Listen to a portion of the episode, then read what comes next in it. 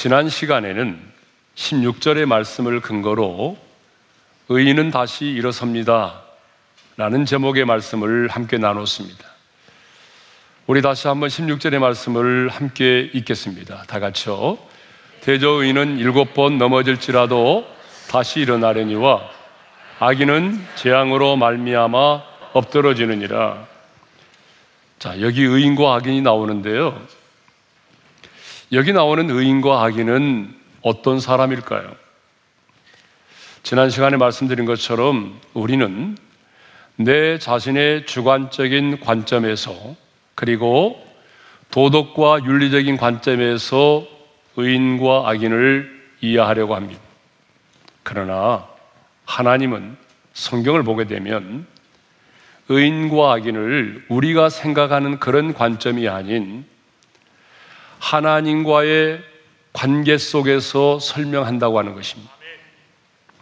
그러니까 예수를 믿음으로 제3을 받고 하나님과 관계가 맺어진 사람으로서 하나님을 의식하고 하나님을 의지하는 사람을 성경은 의인이라고 말합니다.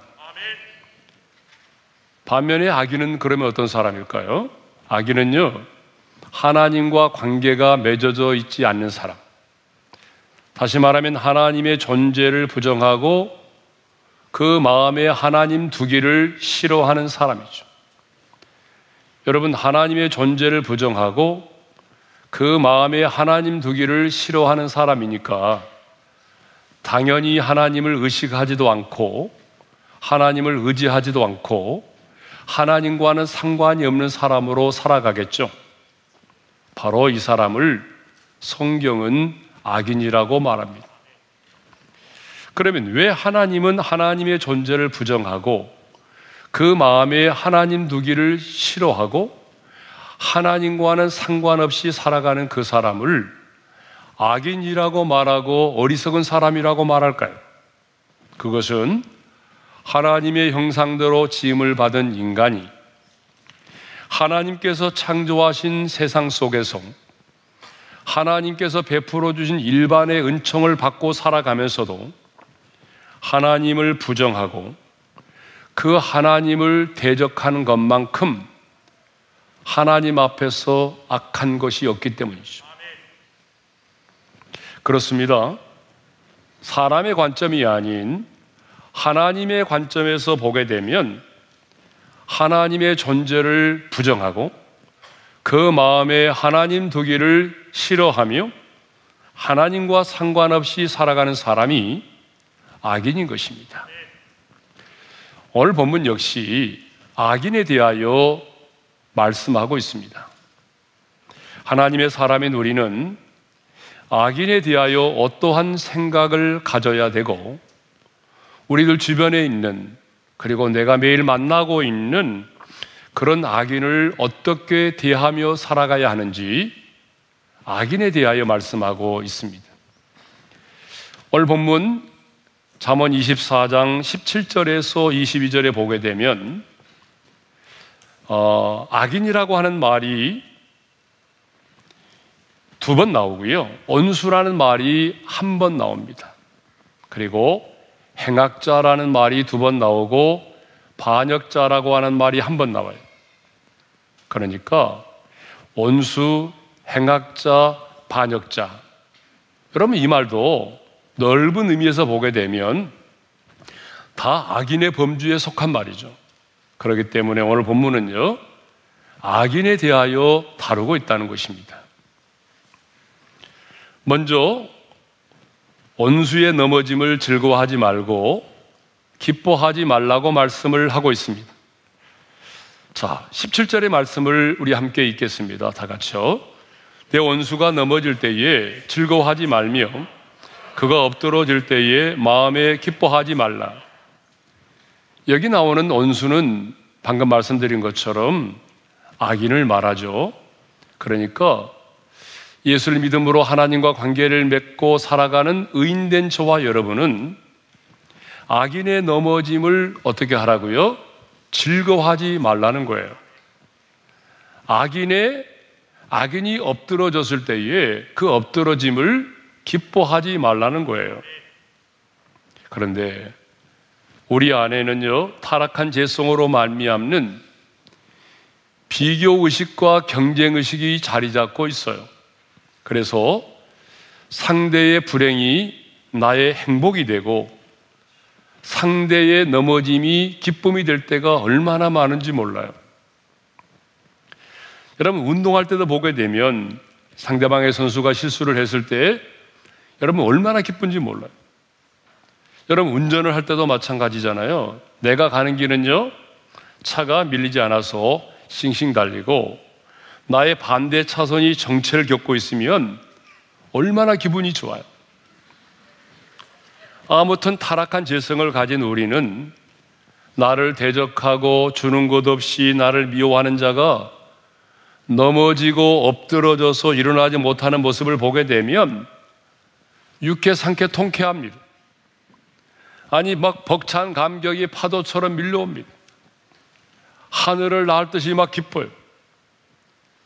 솔직히 우리의 심정은 우리의 원수가 사라져 버렸으면 좋겠다라고 하는 생각을 가지고 있어요. 이게 우리의 모습이에요. 사실 한 사람도 예의가 없어요. 그런데 우리 하나님은요, 우리의 원수들이 넘어질 때 즐거워하지 말라고 말씀하세요. 우리의 원수들이 엎드러졌을 때에 마음에 기뻐하지 말라고 말씀하십니다.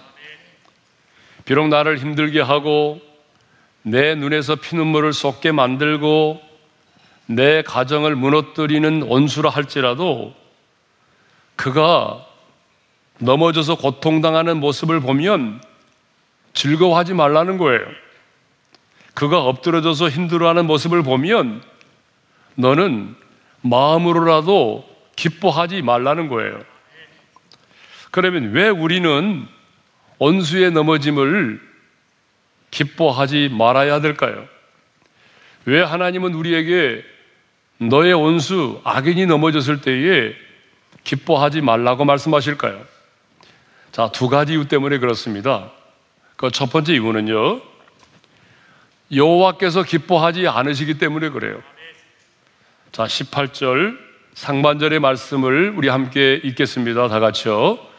여호와께서 이것을 보시고 기뻐하지 아니하사 하나님이 기뻐하지 않으신다고 말씀하세요.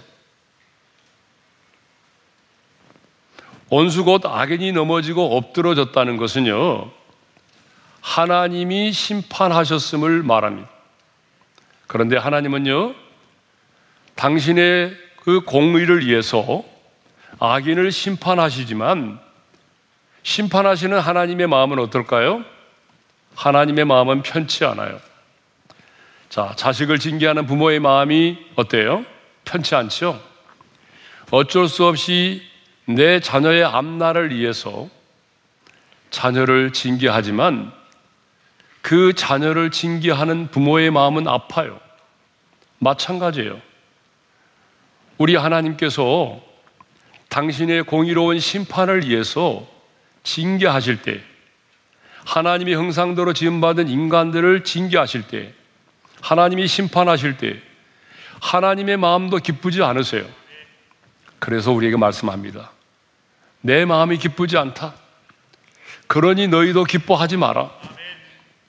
두 번째 이유입니다. 왜 악인이 넘어졌을 때 우리는 기뻐하면 안 되는가? 두 번째 이유입니다. 두 번째 이유는 악인의 진노가 내게 임할 수 있다는 거예요. 18절 하반절의 말씀을 우리 함께 읽겠습니다. 다 같이요. 그의 진노를 그에게서 옮기실까 두려우니라. 그의 진노를 그에게서 옮기신다는 말은 그에게 임한 진노가 내게 임할 수도 있다는 얘기죠. 그렇습니다, 여러분. 원수가 넘어졌을 때 그것을 막 바라보고 즐거워하면 그 사람에게 임한 진노가 내게도 임할 수 있다는 거예요. 왜냐하면 내가 악인의 넘어짐을 보고 기뻐하고 즐거워하게 되면 사탄으로 하여금 내 그러한 마음과 생각을 지배하도록 내어주게 되기 때문입니다. 그래서 사도 바울은 로마서 12장 19절에서 이렇게 말씀하고 있어요. 우리 함께 읽겠습니다. 시작. 내 사랑하는 자들아, 너희가 친히 원수를 갚지 말고 하나님의 진노하심에 맡기라. 기록되었으되 원수 갚는 것이 내게 있으니 내가 갚으리라. 여러분, 하나님은 우리에게 네가 스스로 원수를 갚으려고 하지 말라는 거예요. 왜 그럴까요? 내가 원수를 친히 갚으려고 하다가는 내가 다칠 수 있다는 거예요. 내 영혼에 유익되지 않는다는 거예요. 왜 그럴까요? 내가 원수를 갚으려고 하게 되면 내 안에 분노하는 마음이 생기고 내 안에 용서하지 못하는 그런 증오의 마음이 생기죠. 그러면 그런 용서하지 못하는 분노의 마음을 품게 되면 자동적으로 누가 역사하게 되죠? 어둠의 영이 역사를 하는 거예요. 어둠의 영이 역사하게 되면 여러분 내 영혼에 유익되지 않아요. 그래서 성경은 네가 스스로 원수를 갚으려고 하지 말고 하나님께 맡기라는 거예요. 공의로우신 하나님의 손에 맡기라는 거예요.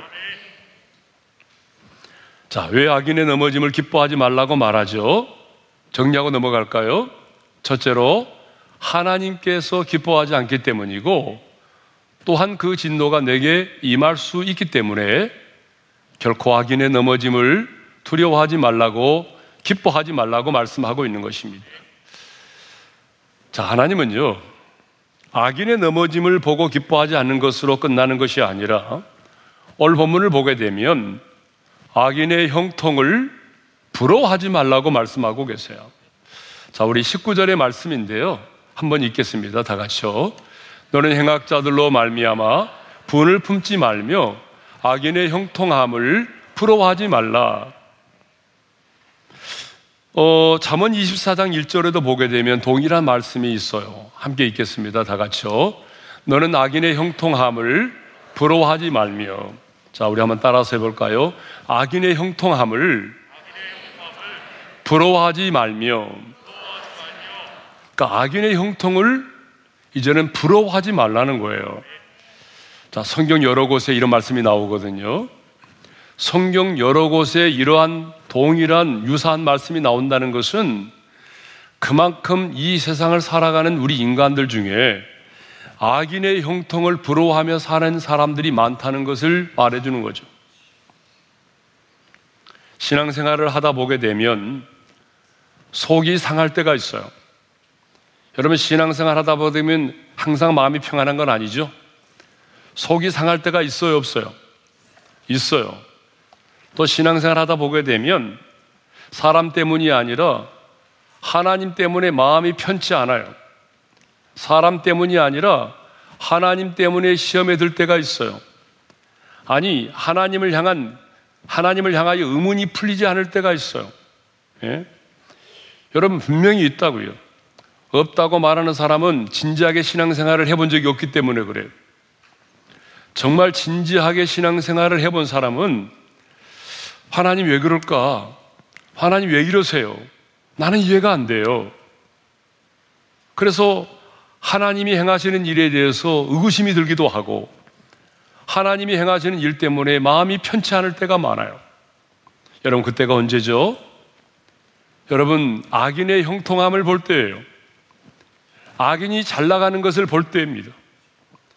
우리가 생각할 때는 하나님이 살아계시고 또 우리 하나님이 공의로우신 하나님이시라면 이 땅에서도 의인은 잘 되고 형통하고 악인은 항상 고난과 고통 가운데서 오적거리며 살아야 되죠. 의인은 하는 일마다 잘 되고 악인은 하는 일마다 꼬이고 막히고 어려움을 당해야 되는 거 아닙니까? 아, 그래야 내 주변의 사람들이 아, 정말 하나님 살아계시구나. 그러니까 우리가 죄짓지 말고 선하게 살아야 되겠구나. 뭐 이런 생각이라도 하지 않겠습니까? 그런데 현실은 어떻습니까? 의인은 고난을 당하고 악인은 형통한 삶을 살아갑니다.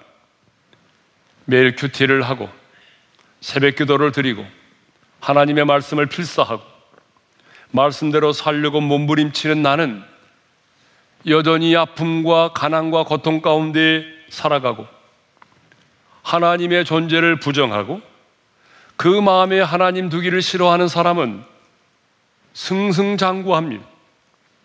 모든 일에 형통합니다. 정직하고 진실되게 말씀대로 살려고 몸부림치는 나는 여전히 어려움 가운데 있고 아부를 잘하고 아첨하고 투기를 일삼고 자신의 정욕을 위해서 사는 자는 모든 게 잘 되어서 인생을 즐기며 큰 소리치며 살아갑니다. 사실 이쯤 되면요.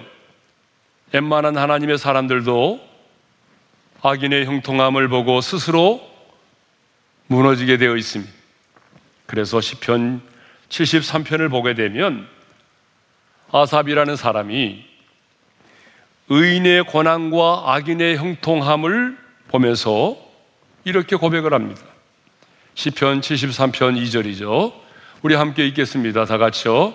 나는 거의 넘어질 뻔했고 나의 걸음이 미끄러질 뻔하였으니 실족할 뻔했다는 거예요.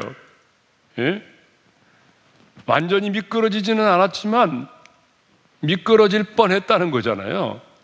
실족할 뻔했다는 거죠. 시편 73편을 보게 되면 아기는요. 우리가 생각하는 아기는 속된 말로 급살마다 죽어야 돼요.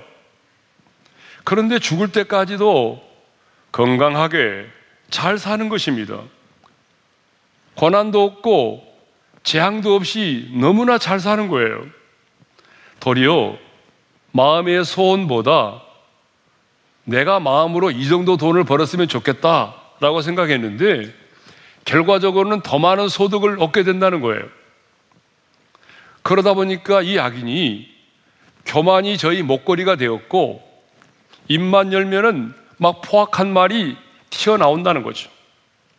나중에는요, 하나님을 조롱하며 하나님을 무시하는 말을 거침없이 내뱉는다는 거예요. 그런데 자기 자신은 보니까 여전히 고난 가운데서 살아가는 거예요. 자신의 인생은 보니까 어려움이 떠나지 않는 거예요. 그래서 시인은 이렇게 고백합니다. 우리 한번 다 같이 읽어볼까요? 시작. 내가 내 마음을 깨끗하게 하며 내 손을 씻어 무지하다 한 것이 실로 헛되도다. 내가 하나님의 말씀대로 순결하게 살려고 하는 것이 헛되다 그 말이에요. 그런데 아사만이 아니라 오늘 하나님과 관계를 맺고 하나님의 사람으로 살아가는 우리의 입술에도 이런 고백이 있어요. 그래, 진리를 따르지 말고 내가 대세를 따라야 했어. 내가 잘못 살아온 거야. 내 인생을 보니 나는 참 바보처럼 살아온 것 같아. 여러분, 우리의 입술에도 이렇게 우리의 살아온 인생에 대한 후회가 있는 하나님에 대한 섭섭한 고백이 떠나지 않을 때가 있다는 거죠. 오늘 얼마나 많은 하나님의 사람들이 자신의 고난과 악인의 형통함을 보고 실족하여 넘어지고 살아온 자신의 인생을 후회하고 있는지 모릅니다. 사탄은요, 직접 우리를 공격하여 넘어뜨리기도 하지만 악인의 형통함을 보게 해서 스스로 신앙의 회의에 빠지게 만들고 스스로 우리의 마음이 무너지게 만들고 스스로 하나님에게서 떠나게 만드는 거예요. 직접 우리를 공격할 때도 있지만 내 주변에 있는 악인의 형통함을 보게 해서 그 악인의 형통함을 보게 함으로 우리로 하여금 스스로 실족하여 넘어지게 만든다는 거예요. 그러면 왜 하나님은 오늘 우리에게 악인의 형통을 부러워하지 말라고 말씀하실까요? 우리는 왜 악인의 형통을 부러워하지 않아야 될까요? 두 가지 이유를 말씀하고 있습니다. 그 첫 번째 이유는요, 악인에게는 장래가 없기 때문에 그렇습니다. 20절 상반절의 말씀을 우리 함께 읽겠습니다. 다 같이요. 대저 행악자는 장래가 없겠고. 여러분, 왜 악인에게는 장래가 없을까요? 그것은 악인은 재앙으로 말미암아 엎드러지기 때문이에요. 자, 16절 하반절의 말씀을 읽겠습니다. 다 같이요. 악인은 재앙으로 말미암아 엎드러지느니라. 의인은 일곱 번 넘어져도 다시 일어나지만 악인은 재앙으로 말미암아 엎드러진다고 그랬어요. 엎드러진다는 말은 다시 일어서지 못한다는 거예요. 그러면 왜 엎드러졌을 때 다시 일어서지 못할까요? 소망이 없기 때문에 그래요. 여러분, 우리 주변, 우리 주변의 사람들을 보세요. 엎드러진 다음에 왜 다시 일어서지 못하던가요? 고난이 너무나 크기 때문에 그래요? 문제가 너무 많아서 그래요? 아니에요. 여러분 잘 보십시오. 왜 엎드러진 사람이 다시 일어서지 못할까요? 문제가 커서 아니에요. 고난이 많아서도 아닙니다. 내일에 대한 희망이 보이지 않아서 그래요.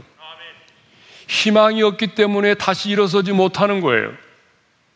그러므로 우리 인생에 가장 큰 저주는 바로 미래와 희망이 없는 것이죠. 그래서 켈케고는 뭐라고 말했어요? 바로 절망은 죽음에 이르는 병이라고 그랬어요. 그런데 오늘 우리의 다음 세대들을 보게 되면 희망을 갖고 있지 않다는 거예요. 청소년 10명 중에 4명은 아무런 희망이 없다고 말해요. 우리의 청년 세대를 가리켜서 지금 뭐 삼포 세대, 예? 그래서 연애와 결혼과 출산을 포기했다. 나중에는 두 개를 더 붙여가지고 직장도 포기하고 내 집 마련도 포기했다. 뭐, 그 다음에는 뭐 7포 세대, 9포 세대, 이제는 M4 세대 모든 것을 다 포기했다. 여러분, 우리의 청년들을 보게 되면 마음이 아파요. 정말 모든 것을 포기하고 희망이 없이 살아가는 우리의 청년들이 너무나 많기 때문이죠. 근데 여러분, 미래와 희망이 없으면 사람들은 어떻게 살아가는지 아세요? 미래와 희망이 없기 때문에 순간의 쾌락만을 위해서 살아가는 거예요. 여러분, 내 안에 미래가 없고 희망이 없으면 순간의 쾌락만을 위해서 살아갑니다. 미래와 희망이 없으면 그래서 게임에 중독이 되죠. 미래와 희망이 없기 때문에 다시는 닥치는 대로의 인생을 살아가는 거예요. 왜 우리의 많은 청소년들이, 왜 우리의 청년들이 이렇게 중독이 되고, 게임에 중독이 되고, 스마트폰에 중독이 되고, 그리고 닥치는 도의 인생, 닥치는 대로의 인생을 살아갈까요? 미래와 희망이 없기 때문에 그래요. 우리가 왜 악인의 형통을 부러워해서는 안 된다고 말합니까? 악인에게는 장래가 없기 때문에. 미래와 희망이 없기 때문이죠. 그러나 우리 하나님은 언제나 자녀된 우리에게 미래와 희망을 주기를 원하십니다. 여러분 우리가 잘 아는 말씀이죠. 에레미야 29장 11절의 말씀을 우리 함께 크게 읽겠습니다. 다 같이요. 여호와의 말씀이니라. 너희를 향한 나의 생각을 내가 아나니 평안이요 재앙이 아니니라. 너희에게 미래와 희망을 주는 것이니라. 하나님께서 지금 바벨론에 포로된 백성들에게 주시는 메시지잖아요. 그러니까 바벨론에 포로된 자들을 향한 하나님의 생각은 재앙이 아니래요. 미래와 희망을 주는 것이라고 말씀하십니다. 여러분 공동 번역에서는요. 미래와 희망을 준다고 하는 표현을 밝은 앞날이 너희를 기다리고 있다라고 번역하고 있습니다. 지금 그들은 우상을 숭배하고 하나님 앞에 회개하지 않는 까닭에 바벨론의 포로로 끌려와 있습니다. 앞으로도 돌아가려면 70년이라는 세월이 차야 합니다. 그리고 예루살렘의 성벽은 무너졌습니다. 성전은 불에 탔습니다. 예루살렘 거리는 항묵해 되었습니다. 세계 최고의 강국인 자신들을 압제하고 있는 바벨론은 언제 무너질 거, 언제 무너질지도 모릅니다. 쉽게 무너질 것 같지 않아요. 조국의 현실을 생각해 볼 때, 그리고 자신들의 포로된 자신들을 돌아볼 때, 아무런 소망이 보이지 않습니다. 미래가 보이지 않아요. 모든 것이 암담하기만 합니다.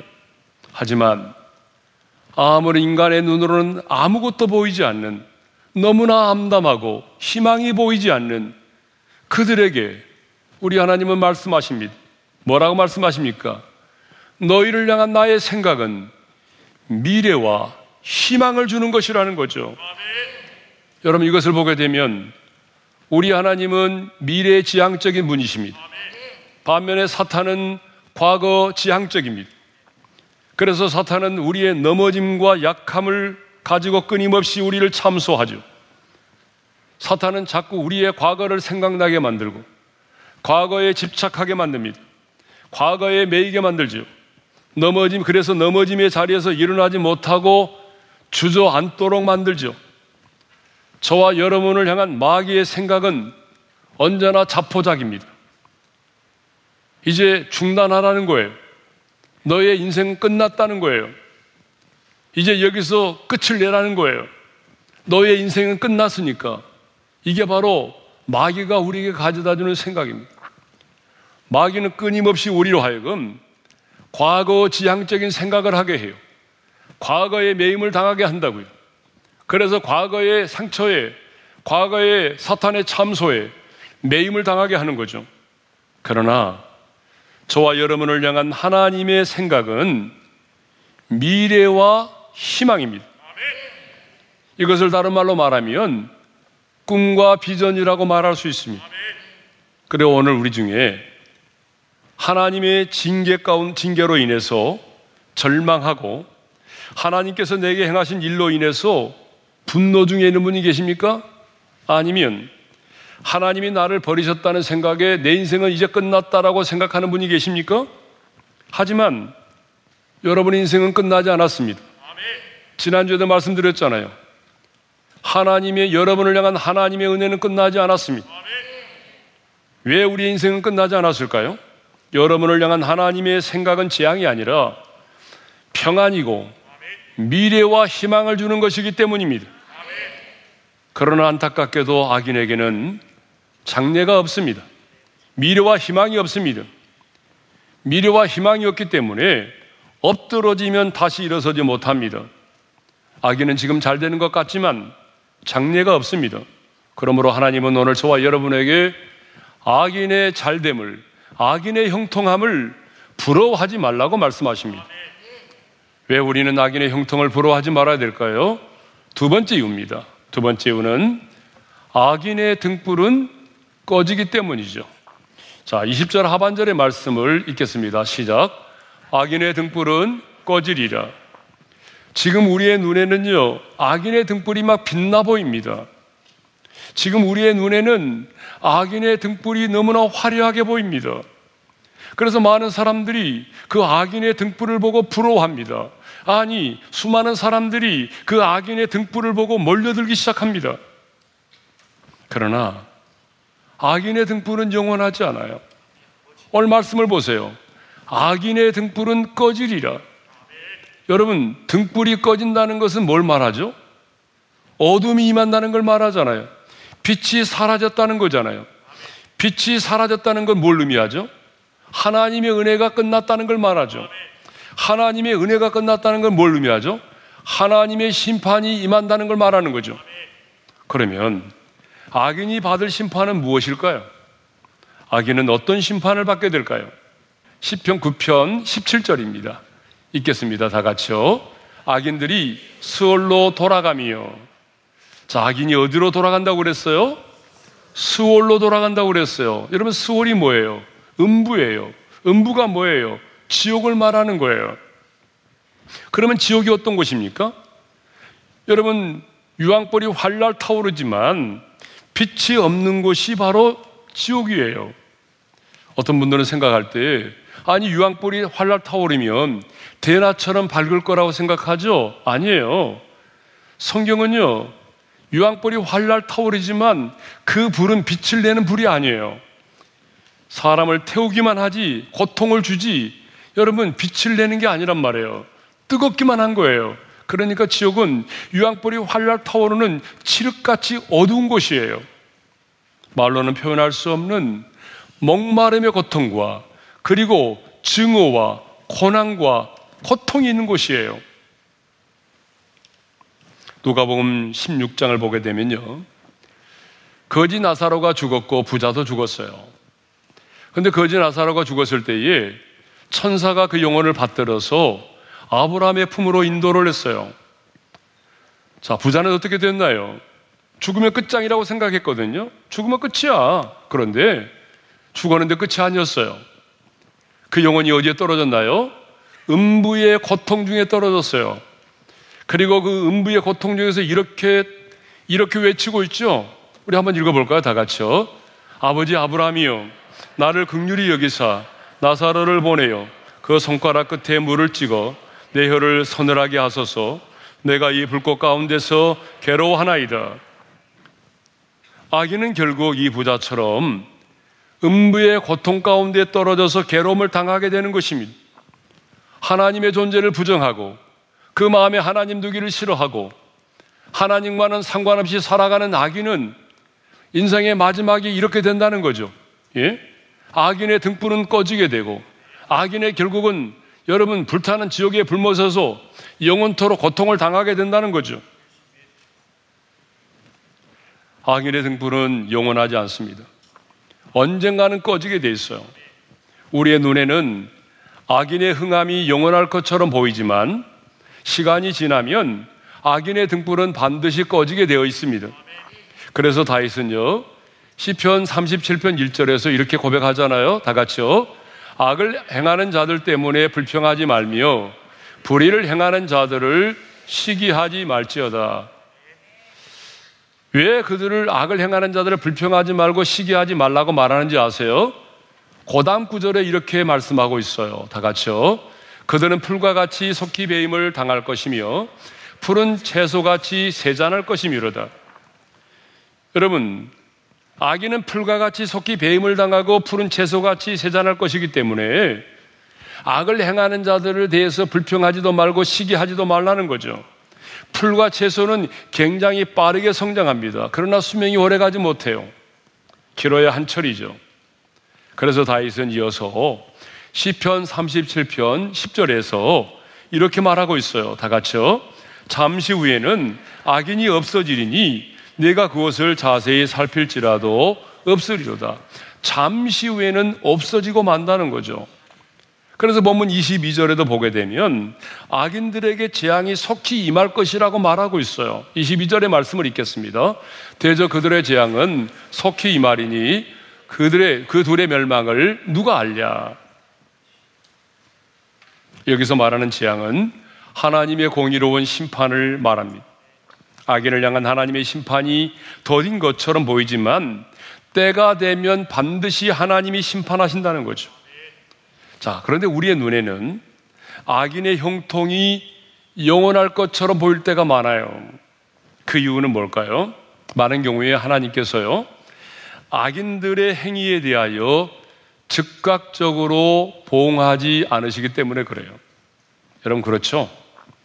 우리는 내 주변에 있는 악인이 뭔가를 잘못하면 막 하나님이 없다고 말하고 찬송가를 막 개사해서 예? 그렇게 하나님의 이름을 모독하면 막 즉시로 그 사람이 어떤 고난을 당하면 얼마나 좋겠어요. 그런데 성경을 보거나 우리 주변을 보게 되면 그런 악인들이 악인들에게 임할 하나님의 보응이 즉각적으로 임한 경우는 많지 않아요. 어쩌면 내가 살아있는 동안에도 악인들은 하나님의 보응을 받지도 않고 죽을 수도 있어요. 그러나 여러분 분명히 기억하십시오. 잠시 후면 악인이 사라진다고 말하잖아요. 악인의 번영이 오래가지 못한다는 거예요. 반드시 하나님께서 악인의 등불은 꺼지리라는 말씀처럼 하나님이 그 악인에 대해서 심판하신다는 것입니다. 그러므로 여러분, 악인의 형통을 부러워하지 않기를 바랍니다. 악인의 형통과 번영을 인하여 불평하지 않기를 바랍니다. 그런데 너무나 많은 하나님의 사람들이 악인과 자신을 비교하면서 악인의 성공과 출세를 부러워합니다. 그러나 이것은 꼭 뭐와 같으냐면요. 모래 위에다가 여러분 화려한 집을 지어놓은 것을 보면서 부러워하는 사람과 같아요. 여러분 모래 위에 아무리 화려한 집을 지어놔도 바람이 불고 창수가 나면 그 집은 무너지고 마는 거예요. 그렇기 때문에 하나님의 사람이 누리는 악인을 형통을 부러워해서는 안 됩니다. 여러분 오늘 이후로는 악인의 형통을 부러워하지 않기를 바랍니다. 내 인생이 아무리 힘들고 십자가를 지고 주님을 따르는 길이 너무나 버거워서 주님 아시죠? 주님 아시죠? 주님 아시죠를 우리가 연발하면서 살아가지만 그래도 악인의 형통을 부러워하지 마십시오. 내 삶이 화려하지 않고 꽃처럼 피어나는 향기 나는 생활이 아닐지라도 내가 여전히 가난하고 내가 여전히 고난 가운데 있고 내 주변에 나를 대적하는 자가 많을지라도 아니 설령 내가 연약하여 넘어지고 또 넘어졌을지라도 하나님 없이 살아가는 사람의 형통을 부러워하지 않기를 바랍니다. 악인의 형통을 바라보면서 불평하거나 실족하지 않기를 바랍니다. 오늘 이후로 여러분 움츠러든 어깨를 활짝 펴시고 당당하게 일어나 걸으시기를 바랍니다. 당당하게 바라보시고 당당하게 생활하시기를 바랍니다. 왜냐하면 하나님의 사랑에서 당신을 끊을 수 있는 것은 아무것도 없기 때문이죠. 왜냐하면 당신은 하나님께 속한 하나님의 사람이기 때문입니다. 하나님께 속한 하나님의 사람이기에 하나님이 없이 살아가는 그런 악인들의 형통을 부러워하지 마시고 힘들고 어려워도 여전히 아픔 가운데 있을지라도 하나님께 속한 하나님의 사람으로서 당당하게 감사하며 살아가시기를 주님의 이름으로 축원합니다. 자, 우리 함께 찬양할까요? 빛이 없어도 환하게 다가오시는 빛이 없어도 환하게 다가오시는 주 예수 나의 음성이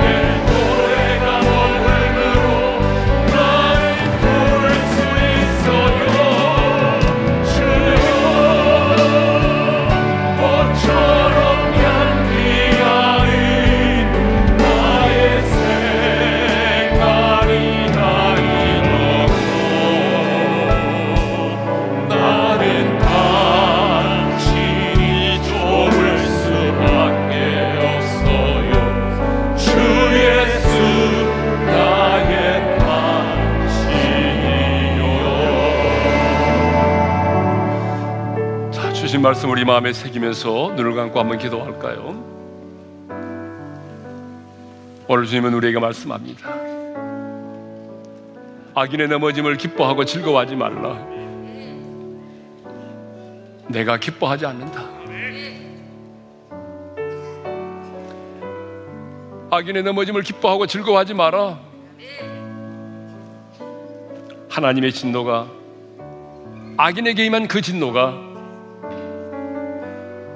내게 임할 수 있기 때문이라는 거죠. 더 나아가 하나님 우리에게 말씀하십니다. 악인의 형통을 부러워하지 마라.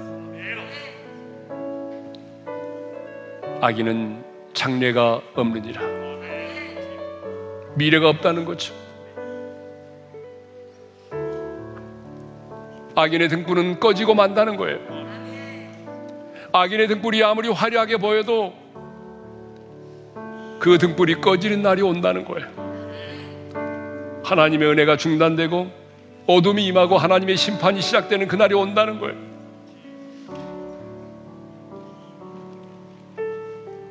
하나님은 미래지향적입니다. 사탄은 과거지향적이에요. 그래서 사탄은 오늘 또 우리에게 자꾸 과거를 생각하게 하고 과거의 매임을 당하게 합니다. 그래서 사탄의 그 참소 앞에서 주저앉도록 만드는 거예요. 너는 안 돼, 너는 끝장이다라고 말하는 거예요. 그러나 우리 하나님은 미래지향적입니다. 너희를 향한 나의 생각은 미래와 희망을 주는 것이오. 이제 뒤에 있는 것은 잊어버려라. 이전 것은 지나갔다. 표대를 향하여 달려가라는 거죠. 하나님, 인생을 살아가면서 악인의 형통을 바라보면서 내 마음이 상할 때가 참 많았고 하나님을 향하여 실족할 때도 많았습니다. 그러나 이제 주님, 내가 악인의 형통을 부러워하지 않겠습니다. 내가 하나님께 속한 하나님의 사람이기에 아무리 힘들고 어려워도 주님을 따르는 길이 아무리 힘들어도 내가 하나님께 속한 하나님의 사람으로서 당당하게 살아가겠습니다. 그렇게 살아갈 수 있도록 성령님 도와주십시오. 주신 말씀 붙들고 우리 주여 한번 외치고 기도할까요? 주여! 할렐루야 우리 아버지 하나님 오늘도 우리에게 귀한 말씀을 주셔서 감사합니다.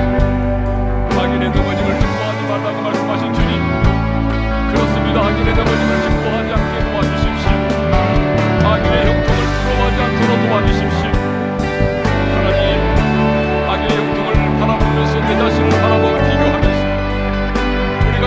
때가 얼마나 많았는지 모릅니다 주님. 그러나 이제는 내가 하나님께 속한 하나님의 사람임을 기억하고 하나님 내가 당당하게 살아가겠습니다.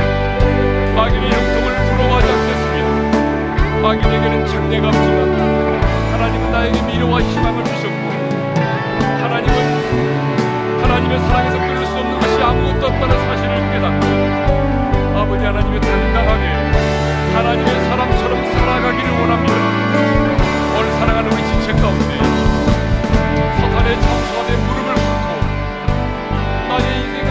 끝났다라고 생각하는 분이 계십니까? 오늘 성령님의 음성을 듣기를 원합니다. 성령님 그에게 역사해 주시고 성령님께서 그에게 말씀하여 주셔서 오늘 사탄의 참소를 이겨내게 하시고 다시 한번 하나님이 주신 거룩한 비전을 붙고 미래를 향하여 도전할 수 있도록 성령님 도와주시기를 간절히 간절히 바라오고 원합니다. 성령님 도와주십시오.